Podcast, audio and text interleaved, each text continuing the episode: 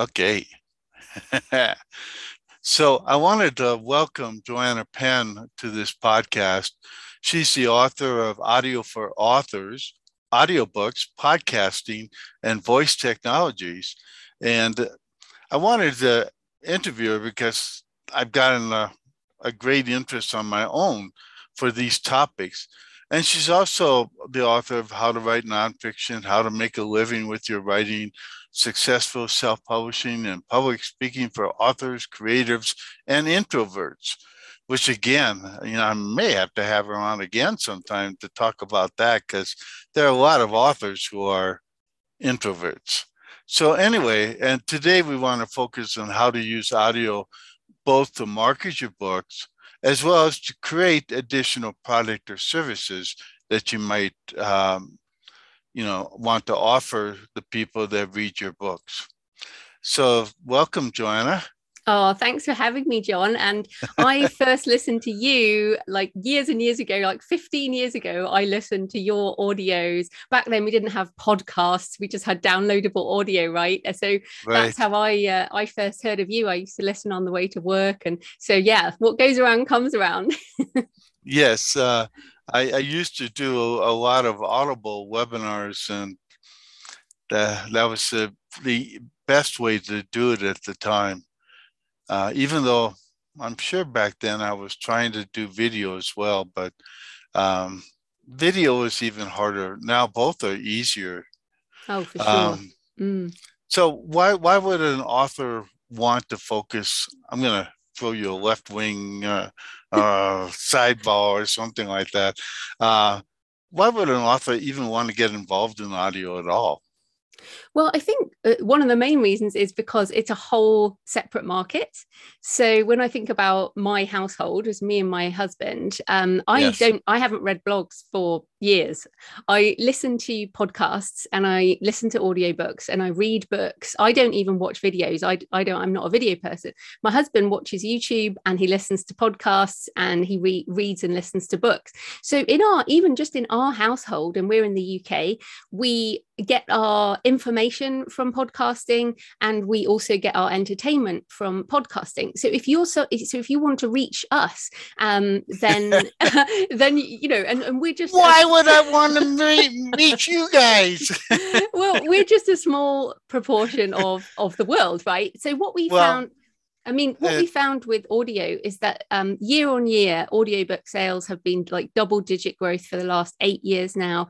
It is um, one of these, and podcasting is one of the ways to reach people while they're doing other things. So it, right. it has kind of t- like when you're reading a blog post, you still have to look at it. Whereas with podcasting, you can be in someone's ear. It's a personal form of marketing, it can be free. Like there are so many reasons why you would consider audiobooks and also podcasting and audio in general. It, it's a way to reach people it's a way to express yourself and i found it a very effective way to sell books and make money through other income streams. Well i was happy to see that you had an audio of your audio for author's book. Of course self-narrated as well. Yeah but I, I suspect that most people would actually rather read your book because they're going to want to take notes oh well this this is an interesting point john and another thing that's very important. People who listen to audiobooks buy other formats. So for example atomic habits by james clear i'm listening to at the right. moment on audiobook i also own in hardback and on kindle because exactly what you're saying. I like to listen to it when I'm walking. I like to highlight it on my Kindle and I like to underline things in hardback books and keep it on my shelf. So, this is what I found with my nonfiction in particular. People will buy multiple formats. So, if you sell more okay. audio, you actually sell more print, which is crazy.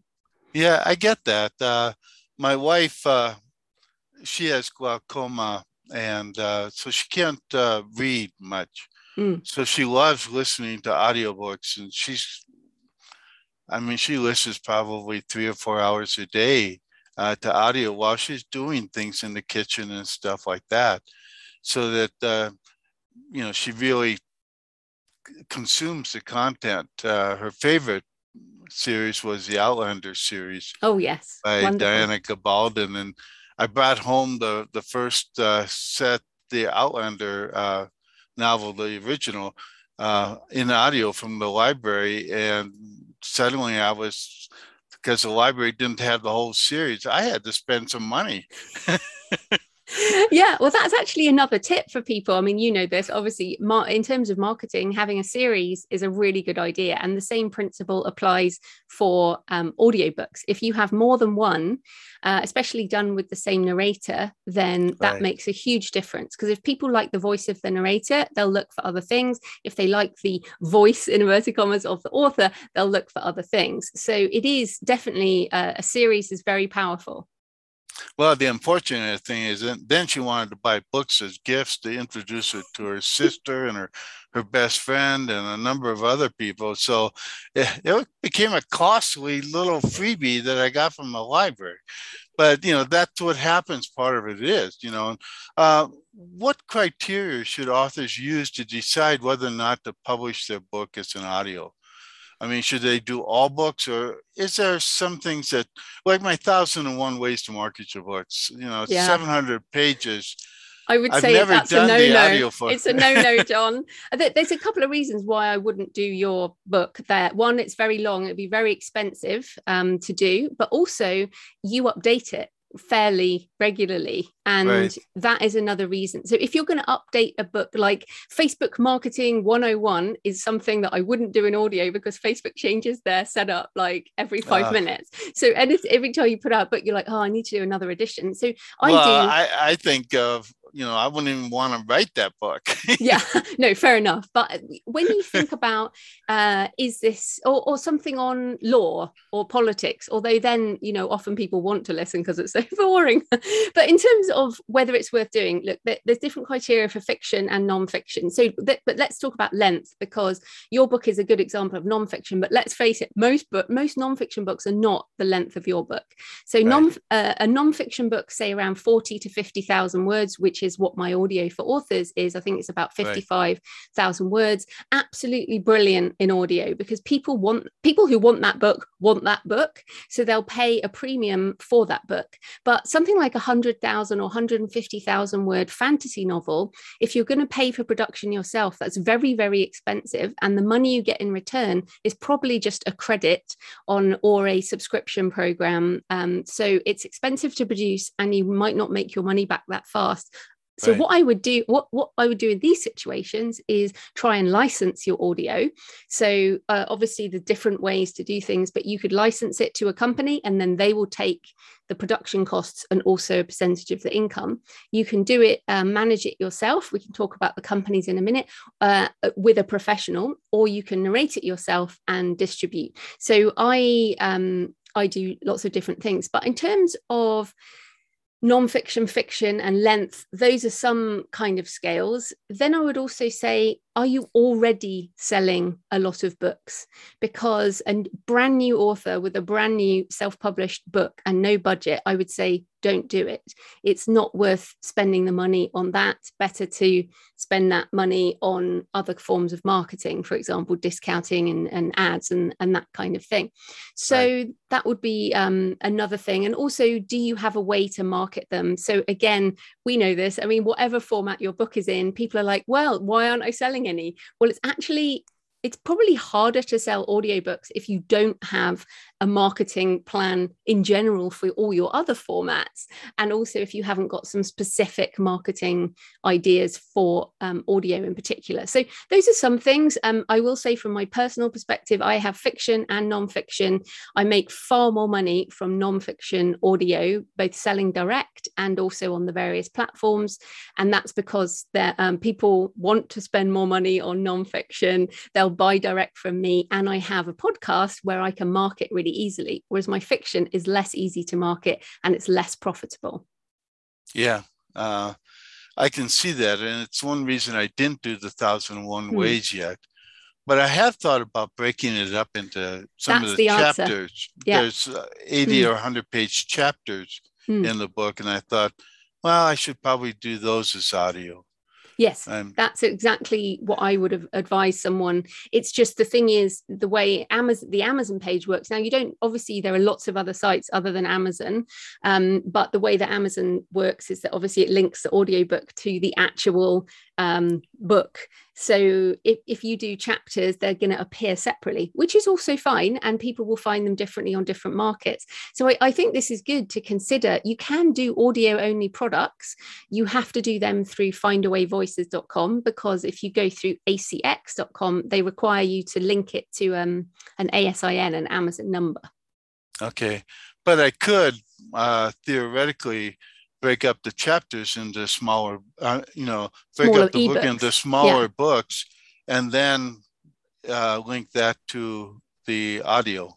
Yeah, absolutely. But then you'd almost be starting again with your project, which, you know, your, your, 1001 ways that's what it's been for how many years like 20 years or time. something so now it would be 100 ideas 10 times 100 ideas plus an extra one it's not quite so catchy yeah. So, you know, it, it, gets a little complicated, but I think I could do it if I ever get hmm. around to it. The, the thing that I find is, you know, how easy is it to create an audio for uh, a book, uh, say from a beginning, you know, from a beginning author who doesn't know anything about it at all? Right. Well, if you uh, you don't need to know anything. I mean, if you want, if you if you definitely want to do an audiobook, but you want someone else to narrate it and distribute it, you just go on to findawayvoices.com um, which I prefer, which is the wide um, way of publishing. And it means your audiobooks will be in libraries and in all the, they're also owned by um, Spotify now. So that right. has a lot of potential for 2022. But essentially, you log on, you create an account, um, and then you find a narrator, uh, you upload your book, and you pay, and you get an audiobook. And then it's distributed automatically, and they send you money at the end of the month. So it, it's really. Oh, I like that part. exactly. Uh, you do, or, but this is the money. Remember, you have to pay up front for the audio and then you get money back as it sells like any other book. So that's a sort of self publishing way. Another way is obviously to license, where you get money up front, someone else has it. Um, the, the next way, of course, is that you can narrate it yourself and then you have made those files as the narrator and then you edit them and upload them on the same platform on Findaway. So it's cheaper by once you're good at it. But there is a bit of a learning curve. So i decided right. um, about a decade ago now that i wanted to narrate my own audiobooks for, for non-fiction only because i have a voice brand because i have a podcast. And uh, i also wanted to uh, at the time i didn't have much money so i thought well i'll just do it myself as i always do. I'm very independent. And uh, since then i've i've got much better at it. Um, I have some sound blankets here in the corner and I record here. I can edit my own and master my own audiobook. So my process now is very slick. And so essentially, I invested some time in learning how to do this and learnt some audio. So you, if you want to do it yourself and you have a number of books, then it's definitely something you can do. But maybe we'll come on later to the AI stuff um, that I'm interested in in the future, right. voice licensing for AI and that kind of thing. So things are things are changing, the costs are changing, but um, in terms of is it easy? It's kind of like you have to pick what you want to spend your time on. So the the easiest way is obviously um, to just hire a narrator and pay them to do it, and then the product is done. But so it depends. let's say that uh, you have a 200 page book, and then you hire uh, Findaway Voice uh, Findaway.com. Findawayvoices.com. It is Findaway Voices. Okay. Uh, would it about how much would it cost to do something like that, say for a 200 page book? Okay, so you can't think in pages when it comes to digital. come on. what you have to do is think in words, in word count. So, yeah. um, uh, see, I don't even, I don't even think in, um, I don't even know how many words that is. So let's just go with, I'll tell you what they price in. They price in per finished hour, and a finished okay. hour is about 9,000 words. Okay. So that kind and the price per finished hour might be somewhere between 200 and 450 US dollars per so, finished hour. So that would add up. Uh, uh exactly. So you've got that 100,000 100,000 word fantasy novel. That's going to cost you like 10 grand. And yeah. how long will it take you to get that money back whereas for me uh, for example successful self-publishing which is um, it's free as an ebook and then i narrated the audiobook it's only about an hour and a half and I did it myself and uploaded it, and I just get money for that. And so that that's all the different matrices of is it worth learning how many books do you have that's another thing like right. for me i've got like 14 yeah. non-fiction books so it's worth it and you me. have a lot of fiction too Yes, but fiction, see, fiction requires different, not different accents, but different, at least distinguishing between characters and all of that. So, fiction is a very different beast. Um, I pay professionals for my fiction, except my short stories. I do my own short stories. Okay. Um, which I quite like. Um, yeah, I'm not intending to do fiction. That's definitely a thing. I, I, could see doing that for audio, uh, for a poetry book. Yeah, poetry's uh, I, I a good a, one. Hmm. I have a small poetry book that it would be kind of fun to narrate it and uh, put it out there. Yeah. I've done I've done some individual poems and then read them because uh, I have one podcast that I do called "Tell Me a Story" uh, podcast, and where I tell stories because my wife has written a lot of sh- uh, short stories, and then I did um, I did some of my poems that way as well in that podcast. Mm. And I what, and I did a say. couple of short stories just recently there as well. It's mm. sporadic, so you know I'm uh, I'm breaking one of the prime rules of podcast, which is you know do it on a regular yeah. basis. it has to be it has to be um, a habit. But in terms of uh, the uh, audio quality between podcasting and audiobook narration there, there are rules and levels you have to apply. So once you understand it then it's not that big a deal but there is a difference in quality in terms of sound. So um yeah you uh, but i mean that's too technical to go into right now. Obviously there's stuff in the book and things but um there is there is a a floor and a ceiling for where your sound needs to be, which is different to podcasting. Uh, that I think that's important to note. You can't just take your podcast and upload it onto Findaway. Um, so your short story that you've narrated, you would have to do it again within an environment that that gave it the right sound. I get it. Uh, hmm. with a British accent, course. no, your accent is fine. Because the nice thing is there that it's your story or your poem, and and and this is the thing about audio; it connects us to connects us very personally to the narrator, which is why the narrator is so important. And if you get the narrator wrong, like um, my husband with his fantasy, like he only listens to fantasy books, and he's like, "This narrator was so wrong. I'm not listening to any more of that series. It's terrible. I'm just that person pronounced things wrong." I mean, I was like, "Whoa, chill out!" But people really care about their narrators. Well, I've noticed that with narrators. Uh, there's some women that read books and she they make the uh, men all sound slow and dumb. you, you, know.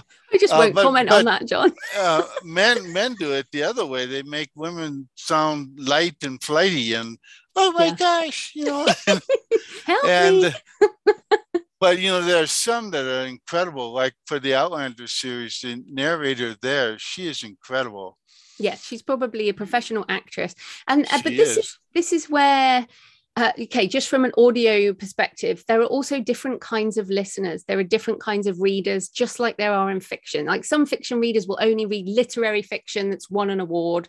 Um, some people want a romance a day. Some people, like me, I want thrillers, I want escape. Um, you know, so you have to think some listeners, like for, I, for me, I will listen to a really professional audio with amazing actresses or a full cast drama. Like I will listen to that, but mostly I listen listen to about 80% non-fiction books on 1.5 speed. So I listen at a faster speed. So the whole like performance of the artist and their breathing, everything, it doesn't matter because I'm listening at 1.5 speed. You can even get rid of the pauses. So you can just because the brain can take things in much faster than people speak. Um, right. So this, I think, this is interesting. Don't assume that your listener is not out there. If you see what I mean, like like people want audio so give it a go. I don't want to put people off. Like you don't need to be a professional actor or actress to do, to narrate an audiobook. I'm not. Yes, and, and you can certainly start that way. And then hmm. if you find out that it sells well, then you can uh, always upgrade your audio. Exactly. Yeah. Yeah. Okay. Um, let's see. Uh, one of the questions I had was how does an author price an audiobook, you know, versus uh, uh, you know, a paperback, hardcover, or Kindle ebook? Hmm.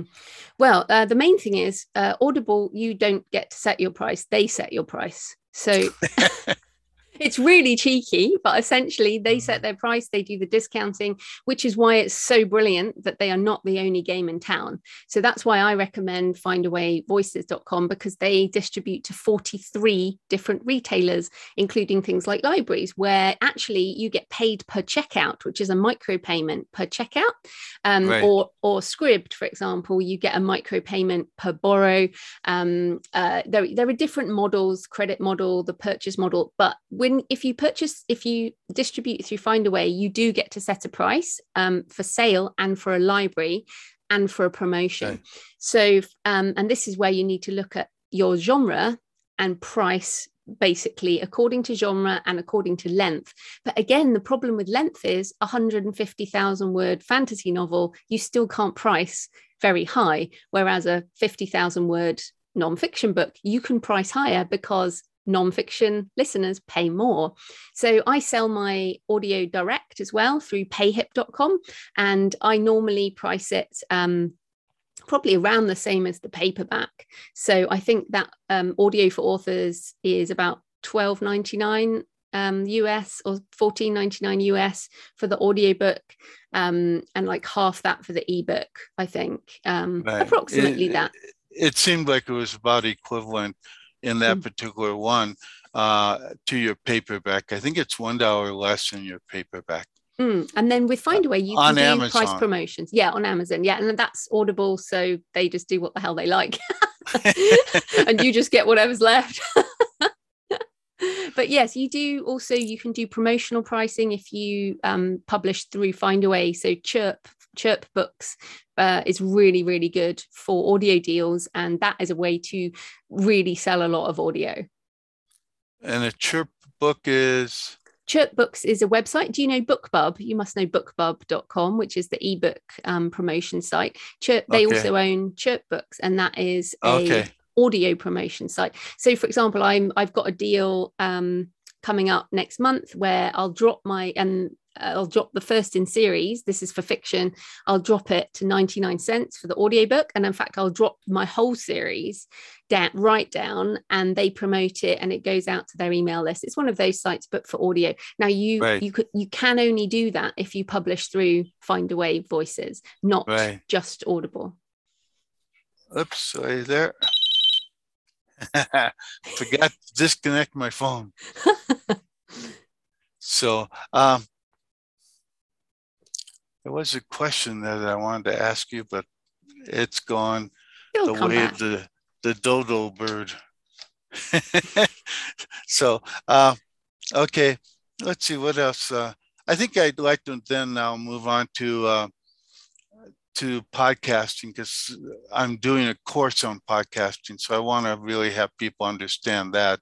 Hmm. was one of the things that I really got interested in, and was just, sorry, just, there was just one more thing I wanted to add on um, okay. audio uh, because you, would written this down and I wrote it down, which is um, in terms of promoting all the additions to your books, I recommend people use a site called books2read.com. So books, yeah. the number two read.com. And you can add in links to your ebook, your paperback, hardback, large print, and audiobook links. So it's one link and it's all free, uh, one link, and then people click on it and they can choose their formats. Because one of the key key things with all this marketing is you've got to give people the choice of where to buy. So this this books to read.com enables enables you to use one link on your social media or email or business card, whatever, and that then people have a choice, and that includes audiobooks. So I just wanted to mention that. Okay, that's great. Um, so, is it easy to start a podcast? I, I love this question because on the one hand you could say yeah of course you just go onto a site like anchor or uh, like there's hundreds of them now. You just press a button that says start podcast and you have a podcast and da but of course that it's the same to publish a kindle book almost you know you just upload a word document and use a free cover and there you go. But in exactly the same way that is not the answer so so i think that the main thing is yes it's easy to technically start a podcast yeah. but what you actually need to do is think before you start one are you all right yeah i'm just having i get distracted by the phone and the oh. answering machine and so I apologize for that. That's all right. So I'll, I'll, carry on. So yes, so spend some time thinking first. So what niche are you going into, and not just that, what angle in that niche are you going into? So my podcast, the Creative Penn, is in in the publishing and the creator niche, but it's particularly for independent independently minded authors um, then who are the target audience? Uh, what is your monetization strategy? Because look you can start a podcast but if it's still going three years later and you haven't made any money in some form you're you will probably give it up because costs do appear.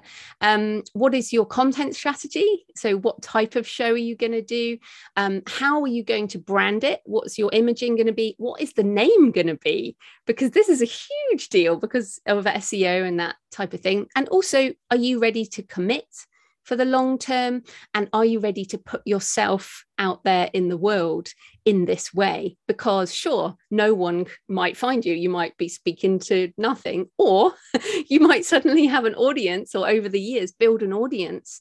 And then you're responsible for the words that you say in the world in public. So, are you ready for that kind of exposure? Um, and what what is your angle uh, is is the main thing. So if you can answer all those questions then yes it's easy to start a podcast.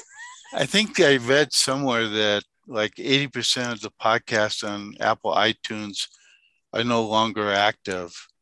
It, yes. it's some it's some big number uh, that a lot of people they started up they you know they go wow this is fun they do three episodes and they quit. And they quit. Well and this is why i actually have a rule. Um, i i get pitched to go on podcasts all the time and i say um, please only pitch me when you have 30 shows uh, live. Because right. if, if someone gets to 30 live shows then usually they're going to at least stick around for a bit. But um you know i'm on what episode 600 of my podcast um and i know that it takes time to build an audience. But equally i think it's like in the you know when everyone had a blog you, you know, i started like four different blogs and i was like ah actually that's not the right angle. So i think it's completely natural to let things go. But right. um if you want a successful podcast then you have to think about these things. The other thing is um i want to encourage people because one of the problems is that so many podcasts are by certain people. So, for example, um, in the tech niche, there's a lot of young, well, not young, uh, middle aged men in their late 30s, early 40s, like tech bros, you know, Americans. But there might not be so many Mexican female tech entrepreneur podcasters. So, this is, I think, this is the way to think. I mean, like me as a British woman, in the publishing space i'm at you know there there are now more women but when i started there were very few women podcasting in general. So look when you're looking at your niche have a look at the other podcasts and kind of see well i like what they're doing but i'm different in this way and i like what they're doing but i'm different in this way and find where you fit. Otherwise like you say you'll be like okay well that's a bit tough. Yeah, you do have to figure out a way to stand out Mm. uh, one of the quandaries I have sometimes is, you know, helping uh, think about it, uh, what kind of podcast an author should do. Now, I think in fiction, sometimes you could just do one where you read parts of your book, uh, sort yeah, of like Andy, Andy Weir did with The Martian, and he did it very successfully. Yeah, but, but he's, he's an uh, outlier. For, yeah, uh, for a lot of people, I think they people like to listen to interviews. Uh, uh, I found that to be the case. But at the same time, there are things I'd like to do with my podcast where I've just talk myself. mm. and but then are you sending two different messages if you're using different formats? I think your podcast is uh, all interviews. Uh, no, I do. Um, well, I do a couple of things. So, one is I always do an introductory segment, which is usually about 20 minutes, um, which a lot of my listeners just come for the introductory segment, which is uh, what's happening, like what's happening in the news and then in the publishing and book marketing news. And then what's, right. how's my author career going? Because I stay accountable to my audience and um, any, and then interactions with my patrons and with comments and tweets and things like that. So, there's always an introductory segment. And then I also do solo shows. So, for example, my episode 600, um, which is next weekend as I um, as we're recording this, um, uh, that will be a solo show, and I'm just going to answer questions from the community, and then I'll do um, solo stuff in between. But um, you're right, most of my episodes, ha- the main content is an interview, and the, one of the reasons is because it's much much easier. Like you and I are creating an hour's probably worth of content and we've both done some preparation but essentially it's much quicker for us both to have a conversation right. that if you were trying to prepare this yourself you would have to do a lot more work.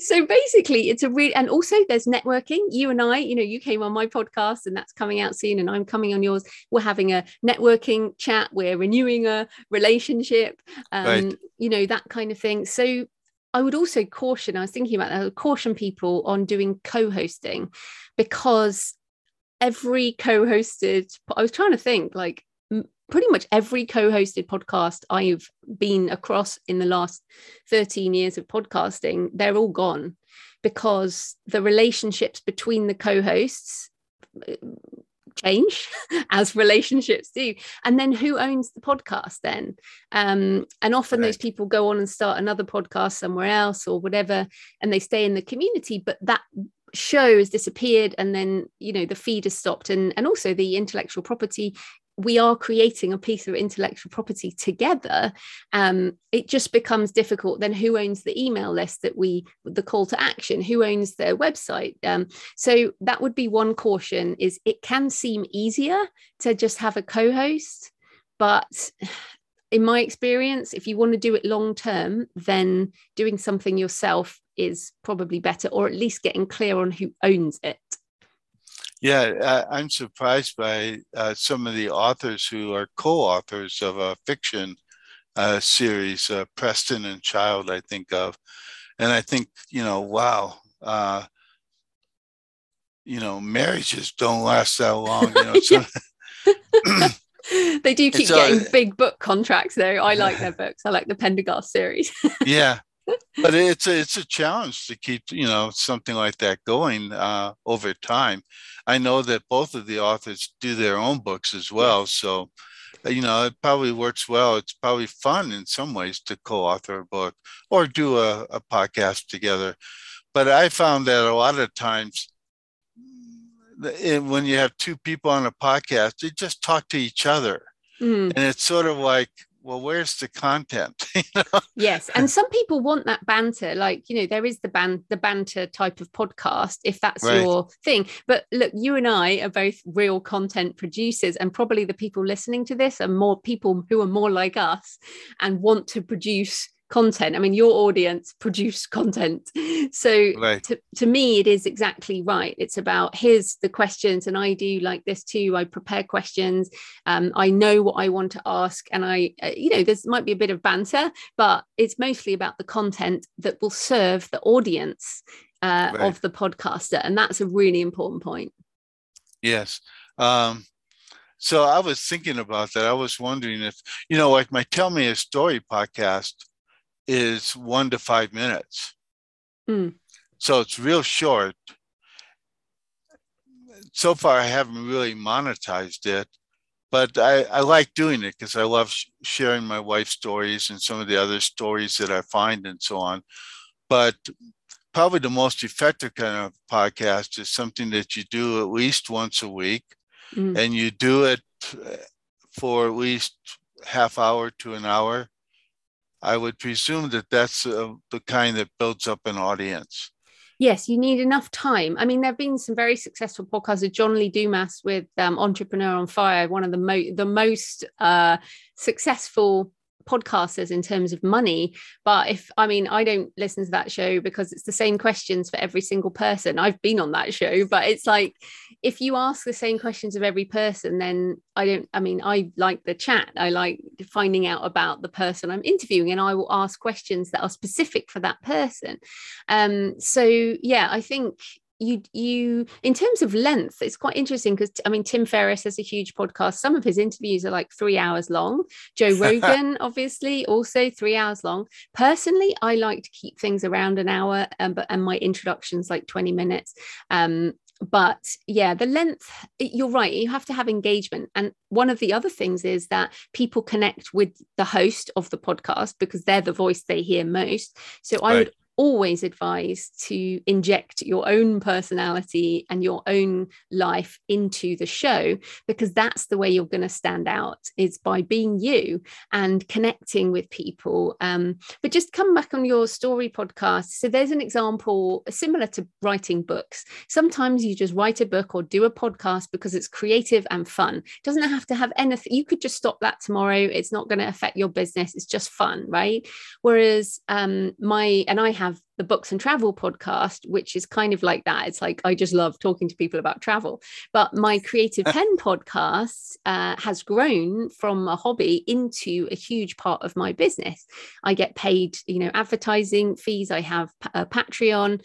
Um, i obviously market my books. I use affiliate links. Um, i do you know i advertise webinars and things like that. So uh, but that monetization strategy emerged over time. So again, you could in the future decide to monetize your story thing, maybe with fiction or you know actually sell those books as i'm planning to do with my books and travel podcast so you don't have to do it right from the beginning but i do think that at some point you have to have a reason to carry on podcasting and if you if it's not fun and or and or you're not making any money and or you're not marketing any product or book or service or whatever then you'll probably stop unless it's just fun and you like it. Yeah if uh, it's fun then that but it has to fulfill something in your life. Like like any form of marketing if it's gr- the grind if you're like oh my goodness i just don't want to do this. Voice is incredibly revealing. People will know. You have to come to the microphone with emotion. It is a performance. You know i I'm an introvert. I, I don't talk that much. But when I come on a podcast, you know, I put my makeup on, I've done my hair, I'm I'm doing my Joanna Penn podcasting thing. I'm bringing the energy um, to you and your listeners because this is the way to communicate meaning and feeling. Uh, so yeah, if you hate it, people are going to realize and people just won't listen. yes, and uh, with tell me a story, it, only takes me like five minutes to to do an episode uh, because I'm basically just typing in the story and then reading it, hopefully with enough passion or something to make it interesting. But so it's not that complicated. Something like this, you know, uh, you have to figure out okay, what do I want to learn from the guest? Hmm. So then you invent, you know, the questions based on that. And so you you have to, you know, you have to do a little bit of pre-work. Hmm exactly. But that's what makes it worthwhile both to you and me uh, because we learn something. I mean i only interview people who i'm actually interested in. Like i'll never just i'll never just in fact i i will say no to pictures from like people who are just they might be famous or really important in some way, but they have nothing to teach my audience. You know, I'm far more likely to take a pitch from someone who's maybe got one book, but it's on a topic that I think is just brilliant. So, you know, we're serving our audience as as podcasters, right. and we do that by giving a good interview and bringing good guests and and then editing necessarily sometimes to get rid of stuff that is just extraneous. And i was going to mention this there's a really great tool called descript.com um, descript.com and it you can uh, it's just amazing. I mean uh, this saves so much time. You can put in an audio file and it generates a transcript and then you can edit with the words. So we could see um you know whatever the filler words are and you can remove those and that cuts some time but also you know i had someone on uh, for one topic and they went off about a something I was not going to put on my show. Um, so I just cut that bit out completely. I was like, nope, not happening. Or sometimes like I have a clean show and sometimes someone will swear and I'll obviously have to edit that. But I can do it all with with words as opposed to the waveform, the audio editing. So I really love that. That's descript.com. Okay, that's great. That's great advice. Uh, it's nice that you've mentioned a number of different tools and uh, I think Find a, a, Way Voices is going to be really big now mm. that Substack owns it. Spotify. Uh, what, Spotify. What? Spotify. Oh, Spotify. I mean, you're right. There we go. Uh, Spotify, because Spotify is really wanting to get into audio much more uh, audio uh, spoken word. Mm. And so they're they're getting big into podcasting, but they're also starting to uh, create their own exclusive uh, audiobooks. Yeah, they are the rival to Audible. And I mean, I switched all a few like 18 months ago, whatever, I switched pretty much all my audio over to um, Spotify.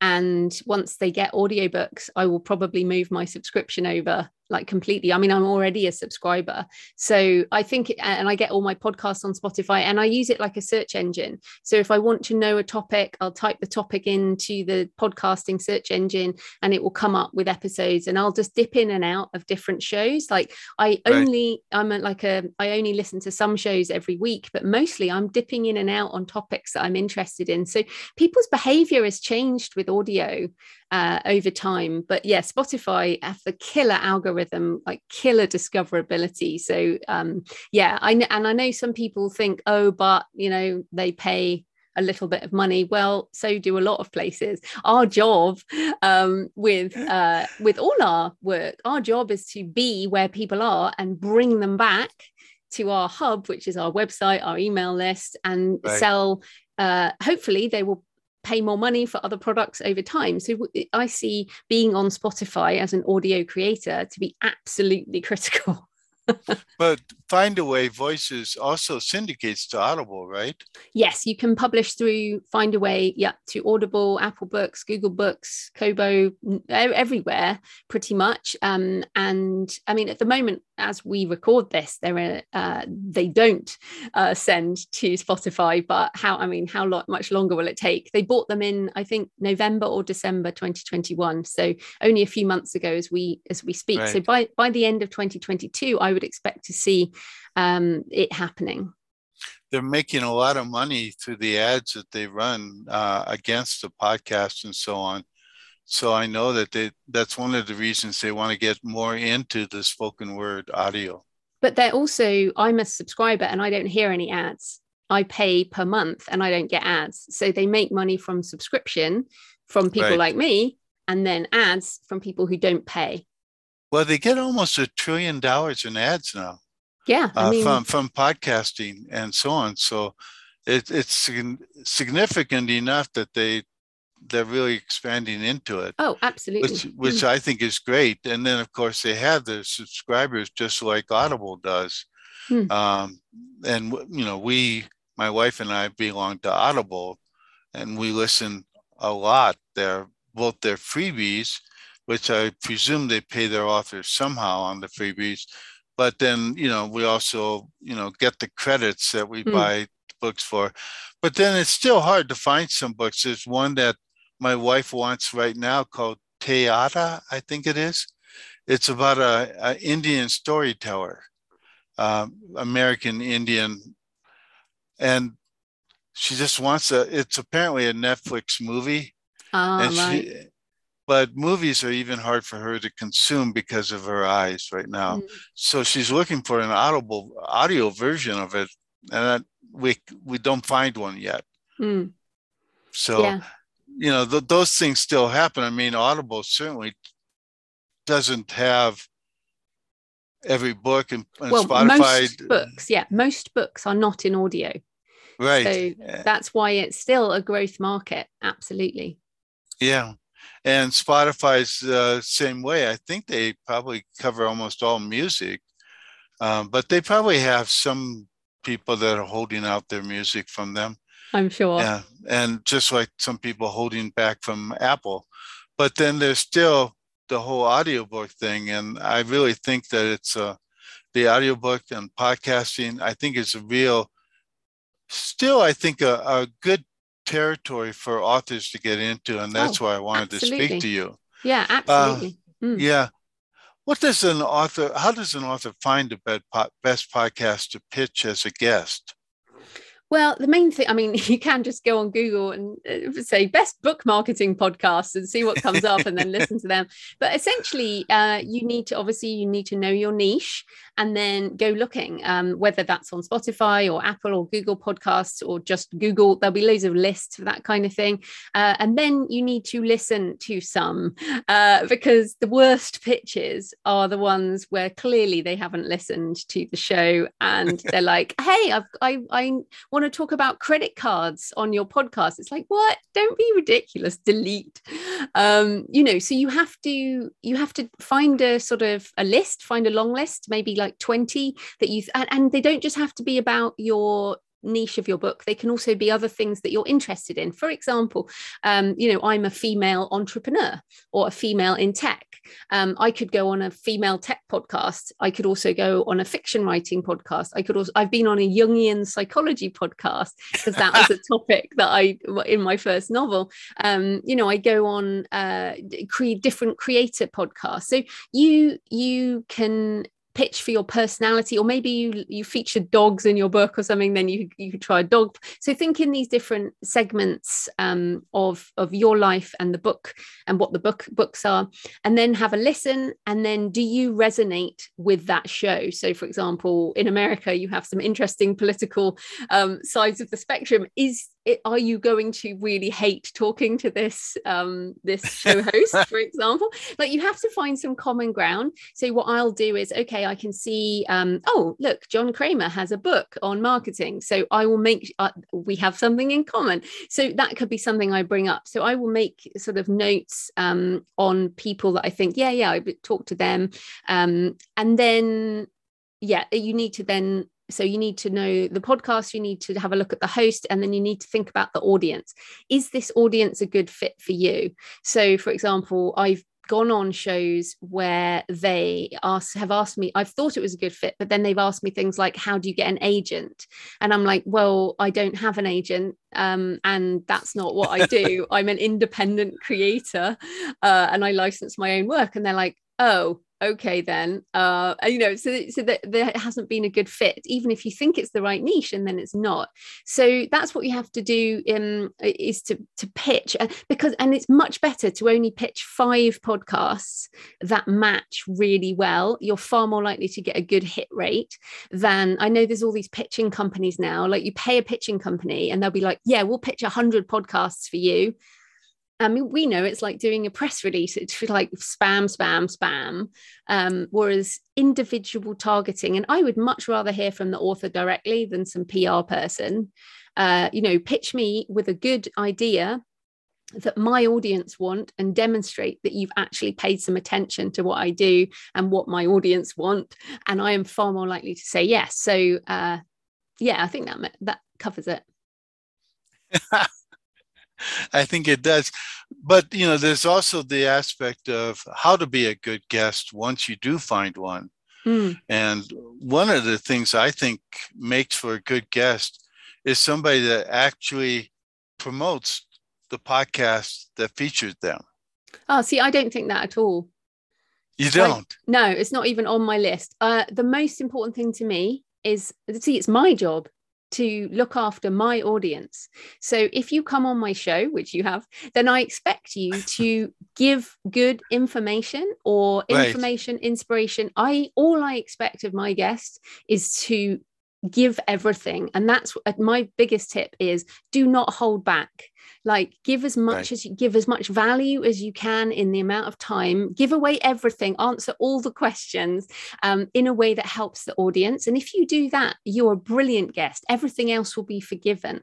Like yes it would be ideal if you had some good sound equipment but it's much better to give uh, a good interview um, in that way that I've talked about. Like, so you see who are the who is the audience. So I know, I mean, we know each other, you know, so I know my the audience here. But if I was going on a new podcast, I'd be like, okay, so who who is the target market? What examples can I use? Oh, I was on a show earlier um, where their tagline was like freedom and liberty, uh, and I was like, okay, that's cool. I'm an independent creator, so I emphasized the freedom aspect more than perhaps I would on other shows, and went with that that angle um, into, and that will hopefully will provide value to that audience.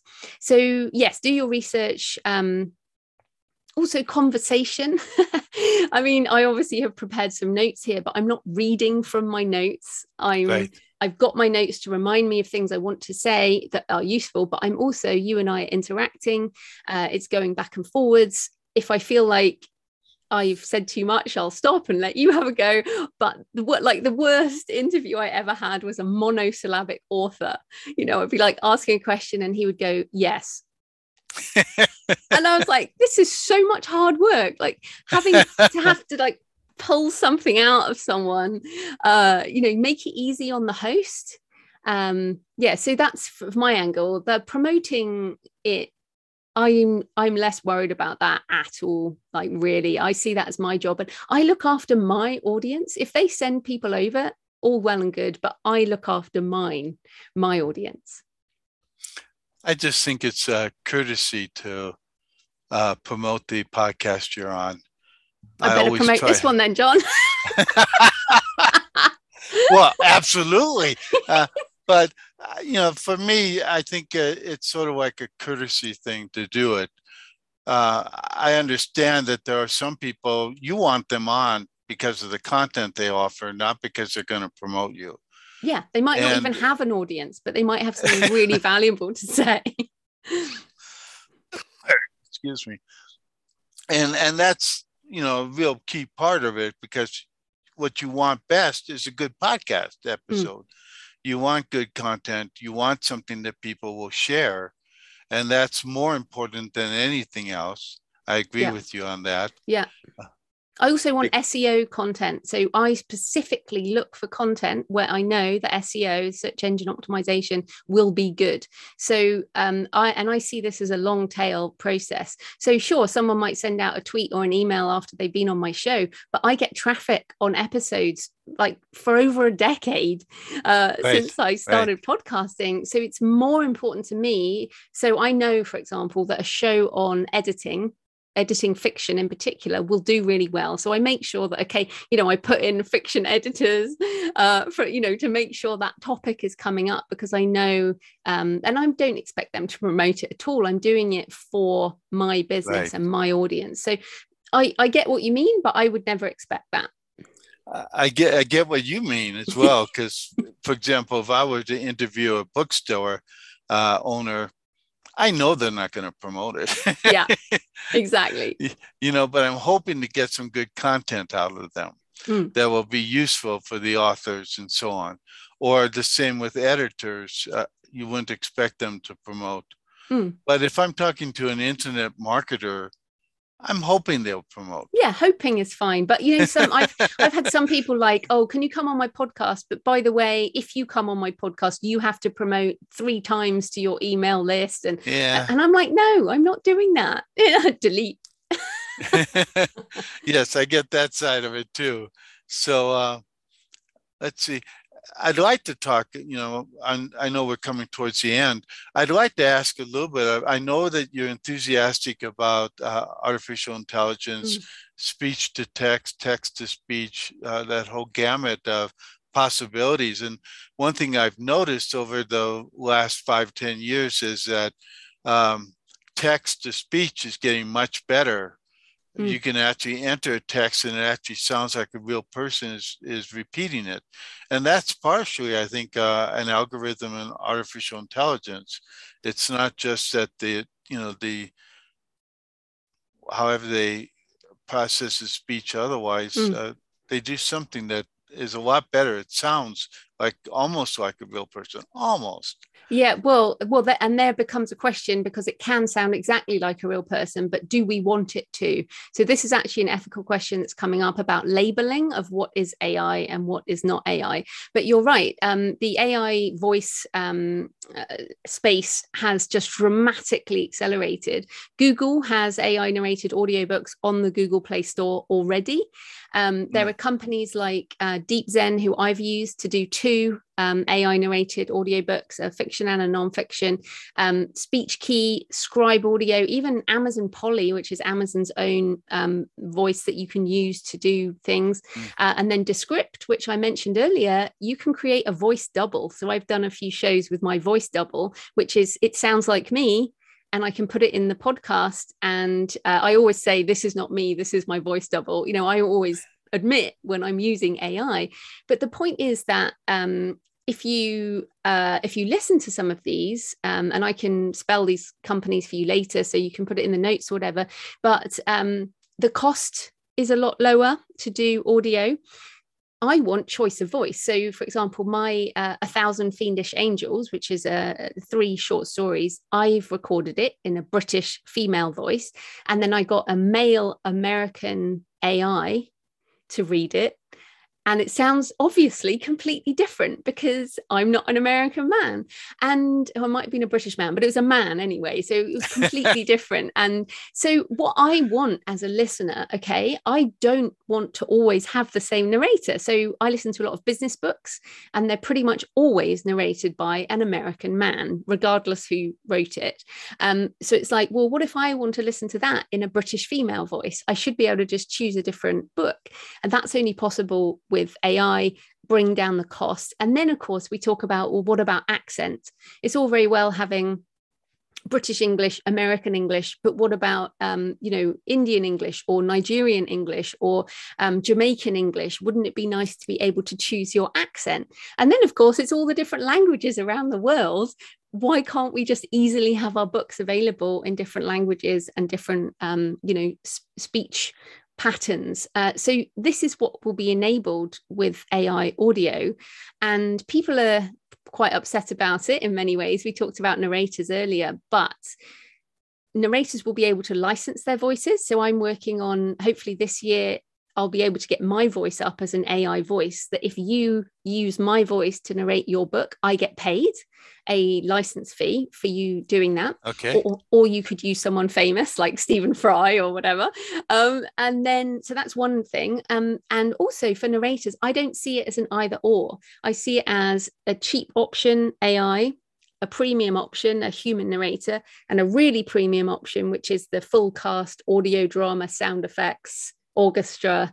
So you've got stratification of audio rights rather than just here's the exact audiobook for right. this book. Like it, it's expanding the industry not shrinking it. And that's why i'm so positive about it. But yeah it's things are moving super like much faster than i thought. So and with spotify allows ai generated music. So it may be that spotify will allow ai narrated audiobooks. We don't know yet. But at the moment you have to sell it direct because you can't distribute it otherwise. But um yeah i, I find it fascinating. I think i might be interesting if i redid this uh, this particular podcast with a Jamaican man voice. Yeah, it'd be awesome. yeah, completely. But it, what it does mean, so for example, with your thousand and one um, ways to market a book, uh, that is that would be so much cheaper to do with an AI voice. And also, it, the production is so easy. And what's amazing is if something's pronounced wrong, you just retype it and it redoes that regenerates the whole thing which is brilliant with fiction like if someone's pronounced a name wrong like all the way through or whatever it's really easy to fix so i think we're going to see a lot more of this and a lot more tools um, in the same way like we have vellum for formatting um, books we'll, we'll get tools where we can format with AI voices and and then you just get some you'll get some amazingly creative things where different AI voices will work together and I you could do a full cast AI audio. I just think there's so much potential ahead. So I, I, hope people are excited about that. Have you created any uh, Spanish version versions of your uh, fiction books, let's say? I have done um, some Spanish. I've done German, um, uh, but the problem not through AI. No, uh, with AI translation for nonfiction, AI translation is obviously a completely different discussion. But um, okay. I have uh, I haven't done any audiobooks in translation with AI um, because mainly because it's very hard to to judge quality and at the moment i can only judge things in english um, anyway so right but it's definitely something i would love to see more of i think it could be interesting uh, to see uh, especially with uh, self-publishers and so on mm. doing the spanish audio because they may not have a opportunity to be visible enough to, for you know some company in Spain to come and say, we'd like to do the audio of your book and publish yeah, the print version. Absolutely. Yeah, there is so much potential. I mean, we're both enthusiastic about the industry, but I feel yes. like with audio, we're, we're like like Jeff Bezos says, it's day one. Like it's day one for audio. You have not missed it, listeners. Like if you if you're thinking, oh, maybe I'm too late. No, you are not too late. It is barely beginning. Like really, this is all very exciting it's interesting because podcasting's been around for 15 20 years at least mm. i would think but it's really starting to take off on another level i think uh, yes yeah and i think that's why you know i'm asking people and telling people you need to do a podcast it's one of the most effective ways to get you, you and your books out there into the marketplace well, because say, people will pay attention to audio in a different way than reading something. I do think it's a commitment. So, what I would say is either start your own podcast or pitch. Put on your list, I must pitch, let's say six podcasts a year. I must make sure that in a year I am available in audio it, when I'm talking about my book. And if you need right. voice, voice training or interview training, then sort that out. But this form of marketing, as you said, is, is not going away. Um, and it's obviously not as much work to be a guest on a show than it is to produce your own show. So yeah, lots of lots of ideas there. Okay. Any last uh, advice you'd like to leave with authors or certainly uh, I'd be happy if you pitch something. Oh, well, if you're interested in my book, Audio for Authors, then it is available in audiobook as well as ebook and print and all the rest. Um, but yes, you can also come over to the Creative Penn podcast, Penn with a double N, and that's uh, every Monday. okay. I'm anxious to hear mine. it's coming, John. I know, I know. Uh, so, anything else? Uh, any little piece of advice or Eh, um, just give it a go. That's my advice. Give it a go. My first interview go. was on a phone holding a recording device next to the phone, like back in the day when it was like, put it on speakerphone. Like literally, that was my episode one. I didn't have a clue what I was doing, but oh, hey, wow. you know, you got to start somewhere. I got to go back and listen to that one. I presume it's still up there somewhere. It's still there, thecreativepenn.com forward slash podcast. Like scroll to the bottom and there it is. Scroll, scroll, scroll, scroll through 600 episodes. And finally you get the gem. yeah, yeah. Well, I, I keep I keep these things up for posterity, right? And my old YouTube videos from 2009. And I mean, right. you know, we all know how this goes. Things take time to build. But yeah, just try, just try. That's all we can do and uh, put stuff out there. And it's amazing what might happen. I think a lot of it has to do with just really liking your audience. Mm. I think that comes through in a good podcast and or in an interview with somebody's interviewing you for a podcast that kind of enthusiasm is real important that mm. kind of love for your audience i think is important indeed well thank you for having me john yes thank you very much so everybody go to the the creative penn podcast.com? No, just, just thecreativepenn.com or just okay. search for the creative penn with a double N on your podcast app. Double N. You got to get that. Thank you very much. Thanks, John.